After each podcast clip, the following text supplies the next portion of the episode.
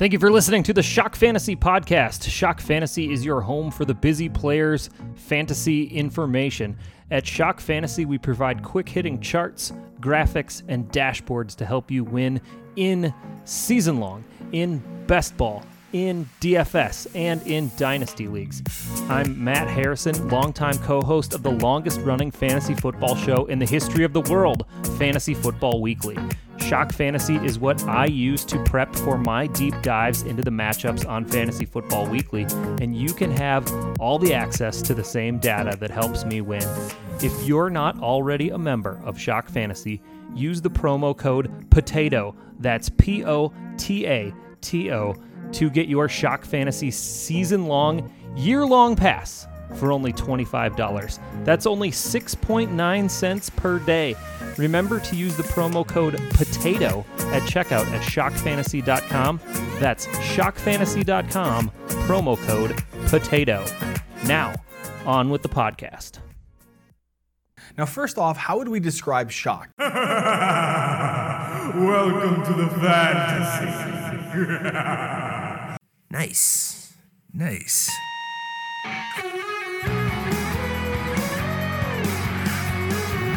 Man, you are one pathetic loser. Ridiculous. Completely ridiculous.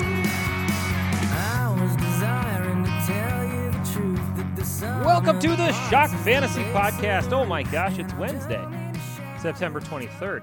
Yes, I did a podcast yesterday. Yes, I did the Tuesday Waiver Wire podcast. But today we came back, and it was because of a tweet from one Cole. I believe his last name is Trace at CT Trace. This happened a few hours ago. He said, Would you be able to do some episodes giving fantasy grades for the Thursday night games? The one thing that always seems missing from FFW. You know what, Cole? I got you. I got your back. Let's talk about Jacksonville and Miami coming into Thursday night football. This is going to be fantastic. I'm so excited about this. Uh, I, I truly am excited about this game. It's fun to watch Minshew air the ball out. I'm hoping that we get to see a little bit of Tua Tagovailoa.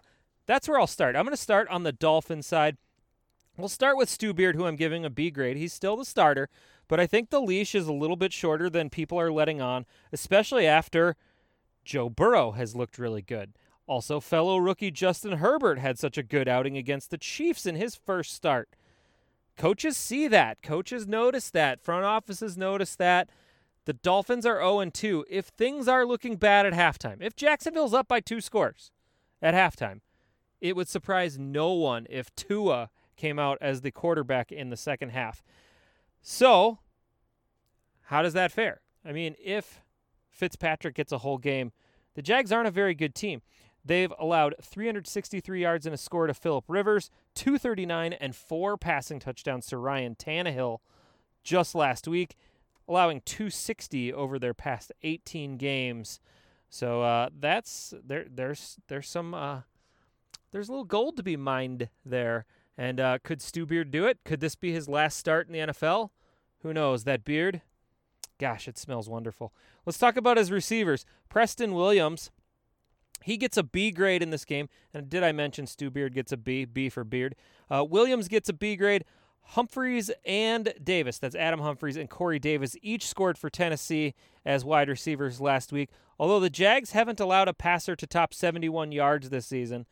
Preston Williams does get the B because he's played 85% of the snaps. Now, DeVante Parker, you can kind of give him a desperation C here. The problem is, I don't trust him. He's still he, he's playing without an injury injury designation this week. He has been dealing with a hamstring issue since week one. He played through it last week. Uh, he did lose out on some snaps to Isaiah Ford, and, and and really he's played under half the snaps so far this season. So I'm a little bit worried about DeVante Parker and them just taking it easy with him, treating him with some kid gloves. So think twice about DeVante Parker. Let's talk about Myles Gaskin. Oh, f- actually, Mike Gesicki, eight for 130 and two last week. He's an A grade. I think he might be the best receiver on the field for the Dolphins this week. Uh, Myles Gaskin, I'm giving him a B grade. He's the running back that you want to start if you are starting a Miami Dolphins running back. He's had 64% of the snaps so far this year, compared to 22% for Breida and only 12% for Jordan Howard. Now, Jordan Howard's been the guy near the stripe getting the, the scores, but the pathway for Gaskin here is what Nyheim Hines did in week one. He had seven catches for, or sorry, seven carries for 28 yards and a score on the ground, eight catches for 45 yards and a score through the air. That's what Nyheim Hines did. Gaskin hasn't scored yet, but he's had similar rushing and receiving totals in the first two games of the year. He's had 13 touches in two straight games. I think 13 touches or more is very attainable for Gaskin. That's why I'm giving him a B in this game. Now let's go over to the Jacksonville Jaguars side. Uh, let's start at the quarterback position, and I'm giving Gardner Minshew an A minus. That's right, an A minus. On the Shock Fantasy podcast, we can do pluses and minuses. No one's stopping us from doing pluses and minuses. Pew, pew, pew, pew, pew. Minus. A minus for Gardner Minshew. Still like him a lot. Uh, Dolphins allowing 289 passing yards and 2.3 scores per game over their last 18. That's from the beginning of 2019. Minshew is one of seven quarterbacks in the league who had who has had 20 or more DraftKings points in each of the first two weeks of the season. By the way, he's thrown three touchdown passes in each of his last three games. Gardner Minshew, an A minus. You know what? I wanted to give a minus. He's just an A. Gardner Minshew's an A. DJ Chark, yeah, I'm gonna give him a B plus though. Uh, 81% of the snaps for Chark. He's the guy who's on the field the most for Jacksonville. Problems. All right, well, let's talk about the bright side. He did score in week one. He had 84 yards in week two. Not too shabby. His total line for the year, though, seven catches, 109 yards, and one score over two games. Now, that's a great one game line. It's not over two games. And those seven receptions that he's had, all seven of his targets, he's caught everything that's gone his direction. He's being doubled a lot. I think Chark has the ability to get open against the Dolphins this week. But let's talk about some other receivers first. Keelan Cole, I'm giving a C plus to. Cole has been much more efficient, finding the end zone in both games this year with reception totals of five and six in his two games. The yardage is down, but they're targeting targeting him near the stripe, and that is a very good thing. Finally, Laviska Shenault, I'm giving a dart throw C minus two. You probably have a guy who's better on your roster, so you're probably not playing Shenault. Uh, he is being shuffled all over the field. They're using him at running back a little bit. They're splitting him out wide. He's in the slot. Uh, he he's going to be kind of the gadget player on this team. Um, the problem is, is I just don't feel that he's going to get enough touches. Uh, the Miami Dolphins are giving up about 13 receptions, 180 yards, and two scores per game to opposing wide receivers since the beginning of last year. So I like those odds for all three of these wide receivers this week. But obviously, Chark, my favorite, Cole, my second favorite, Shenault is a desperation play. Uh, the tight ends, Tyler Eifert, James O'Shaughnessy, they're on the bench. Uh, Eifert has played 58% of the snaps, O'Shaughnessy only 44%.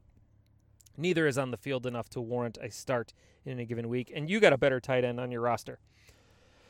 Finally, let's talk about the running game. I'm giving James Robinson an A grade in this game. Yeah, I didn't think it would come to this, but I'm giving him an A grade. Opposing teams are running 27 running back rush attempts per game against the Dolphins since the beginning of last year, and that accounts for 4.7 yards per carry. Now, Robinson has accounted for 32 carries over the first two games, exactly 16 per game.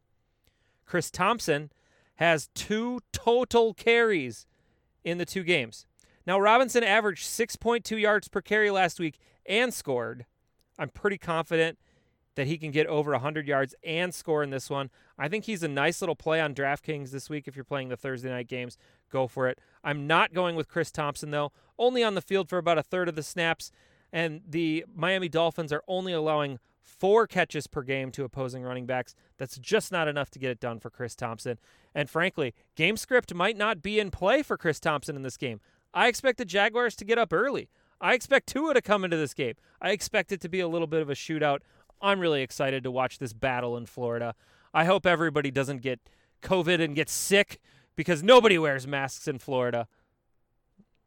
I don't know why I got political there. I apologize. But if you want to put a piece of cloth on your head, I would do a shock fantasy hat. Maybe the thunder snow, maybe the squall. Both available at shockfantasy.com in the shop right now. And if you want to sign up for Shock Fantasy because you like what I'm doing here and you want to get a hat too, if you use the promo code COMBO and you put both a membership to Shock Fantasy at a $40 retail plus a hat in your cart.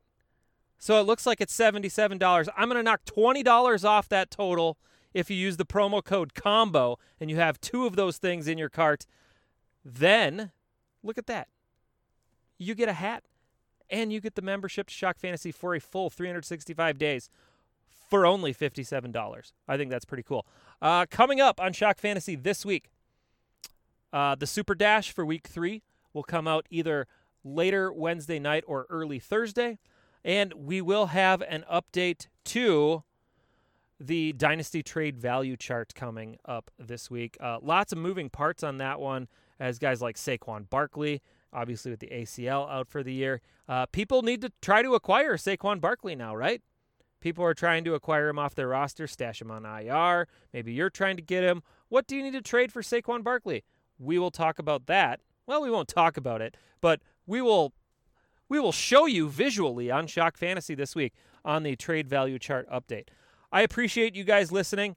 Uh, I hope everybody has a great week three, and uh, let's get there together. I will be back on Fantasy Football Weekly recording Friday afternoon. Uh, that should be up late Friday, and uh, you can hear Charch, me, and Brian Johnson uh, talk about all the rest of the matchups for the Sunday slate on Fantasy Football Weekly. Please find that on uh, whatever podcast platform that you prefer, or in if you're in Minneapolis, 10 a.m. on KFAN in Minneapolis. You can listen to it live on the radio.